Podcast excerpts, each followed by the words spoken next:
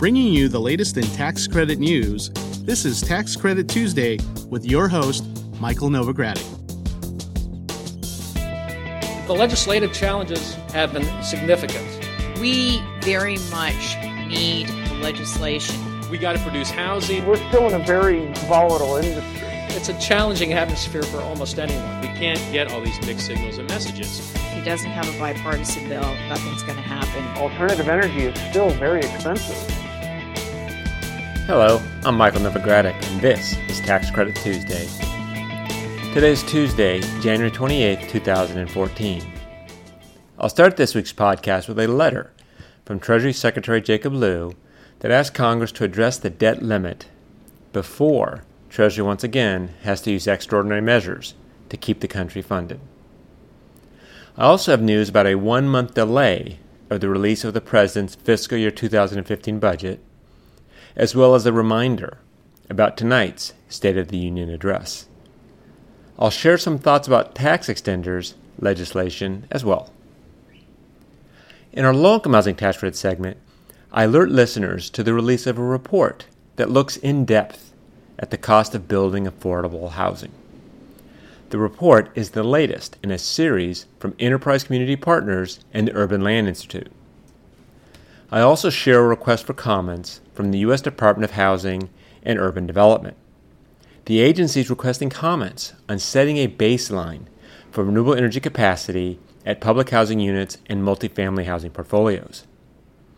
Then, in our historic tax credit discussion, I have information about more than $2.2 million in historic preservation grants that the National Park Service has awarded to American Indian tribes across the country.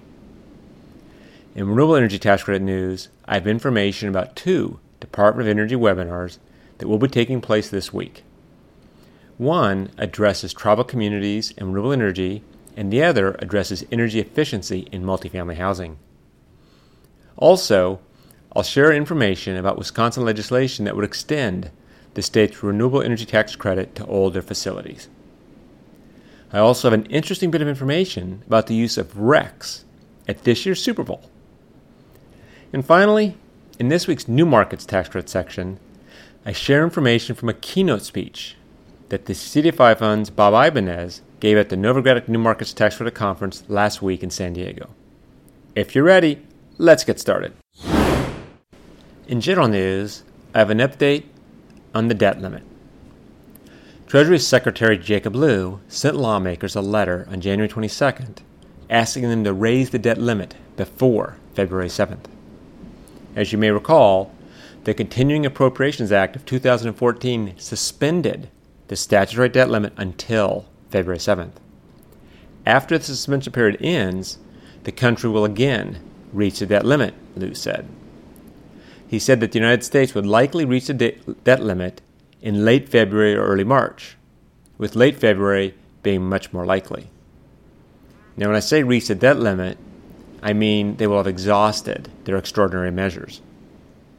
Secretary Lew sent letters to House Speaker John Boehner, House Democratic Leader Nancy Pelosi, Senate Majority Leader Harry Reid, and Senate Republican Leader Mitch McConnell. In the letters, he said that Treasury will once again be forced to use extraordinary measures to finance the government if Congress does not act before February 7th.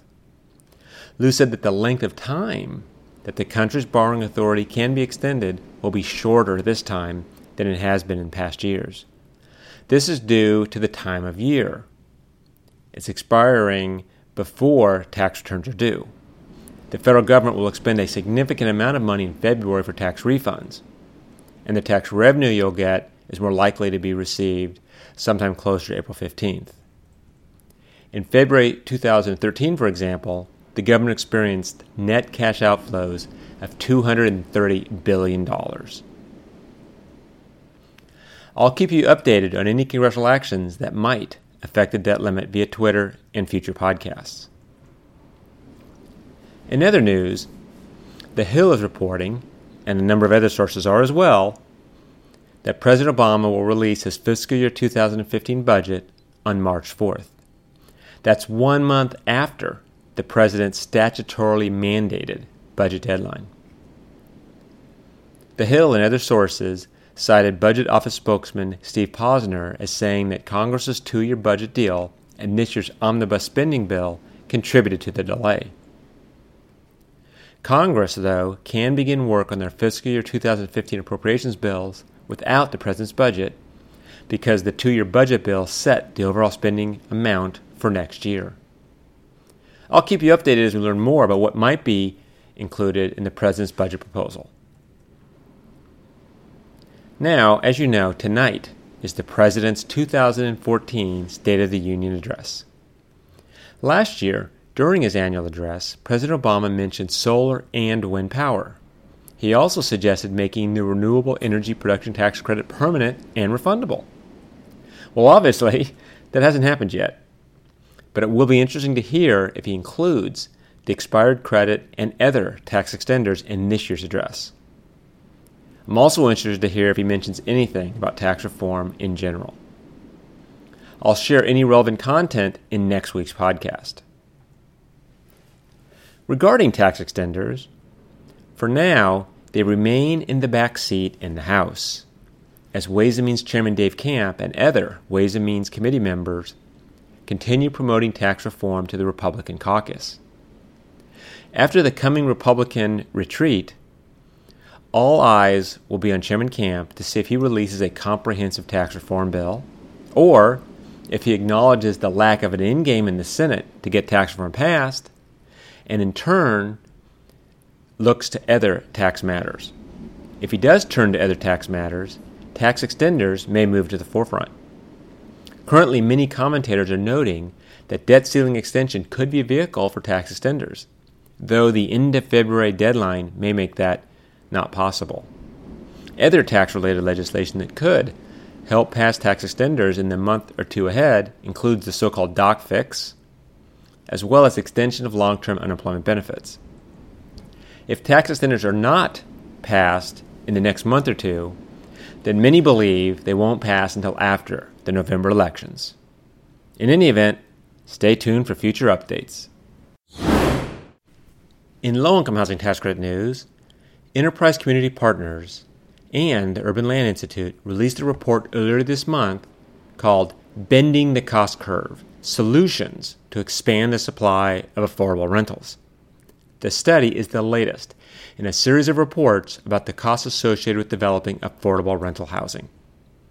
Regular listeners may remember that Enterprise and Urban Land Institute released an initial report in December. That one was entitled Bending the Cost Curve on Affordable Rental Development Understanding the Drivers of Cost. It found that certain regulations and financing obstacles make developing affordable housing difficult and expensive. This latest report builds on the previous one by suggesting ways to lower those costs. Its recommendations fall into six broad categories. 1. Streamline the transaction process. 2. Reduce construction costs and delays. 3. Shorten deal assembly and development timelines. 4. Improve and align incentives. 5. Increase the flexibility of existing financing sources and create new financial products. 6. Share best practices regarding cost control. These recommendations address all players in the affordable housing industry developers, investors, and advocates, as well as federal, state, and local leaders. I should note the report named the low income housing tax credit as the primary source of equity for affordable multifamily developments. And one of its specific recommendations is to make the 4% low income tax credit that's associated with tax-exempt bonds more flexible by allowing alternate sources of debt financing, allowing private placement of bonds or direct bond purchases, and exploring parity trust indentures. Another recommendation was for state housing agencies to evaluate low income housing tax credit applications by geographic location. The report concluded with three key statements. One, cost drivers are complex and deeply intertwined. Two, stakeholders must be willing to collaborate. And three, strong leaders are needed in every stakeholder group to bend the cost curve.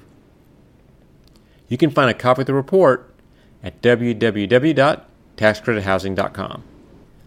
In other income housing tax credit news, The U.S. Department of Housing and Urban Development last week issued a notice requesting public comment on its efforts to establish a baseline assessment of the renewable energy capacity in HUD's public housing and federally assisted multifamily housing portfolios.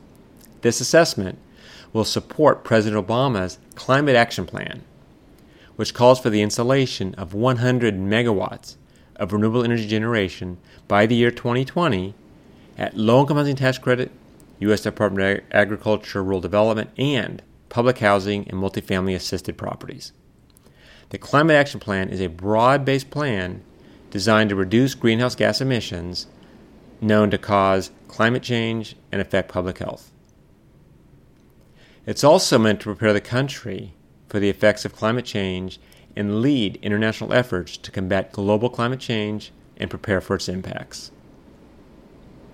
I strongly suggest that employees of housing organizations that are receiving funding from HUD, specifically public housing agencies, as well as HUD assisted multifamily property owners, to take advantage of this information collection in order to address the issue effectively. HUD will accept comments until March 24, 2014. And to learn more about the number of HUD programs mentioned in this segment, I encourage you to go to www.hudresourcecenter.com. In historic tax credit news, I have information about historic preservation on tribal lands. Earlier this month, the National Park Service awarded more than $2.2 million in historic preservation grants to 135 American Indian tribes across the country. The Historic Preservation Fund provides annual funding to tribal historic preservation offices. The purpose of these grants is to protect and conserve important tribal, cultural, and historic assets and sites. The grants help preserve native languages, oral history, plant and animal species important in traditions, and sacred and historic places. They also help with the establishment of tribal historic preservation offices. The National Park Service administers the Historic Preservation Fund and distributes annual matching grants to state and tribal historic preservation offices from money made available in congressional appropriations. Tribes can use the grant money to fund nominations to the National Register of Historic Places preservation education, architectural planning, community preservation plans, and physical repairs to buildings. An example of a recent project funded by the Historic Preservation Fund is an historic preservation survey of nearly 196,000 acres of tribal land. This resulted in more than 7,000 archaeological sites and 1,300 historic properties being added to tribal inventories. Additionally, Tribal Historic Preservation offices prepared nominations of 64 sites for the National Register of Historic Places. As you know, being added to the National Register makes the properties eligible for historic tax credits.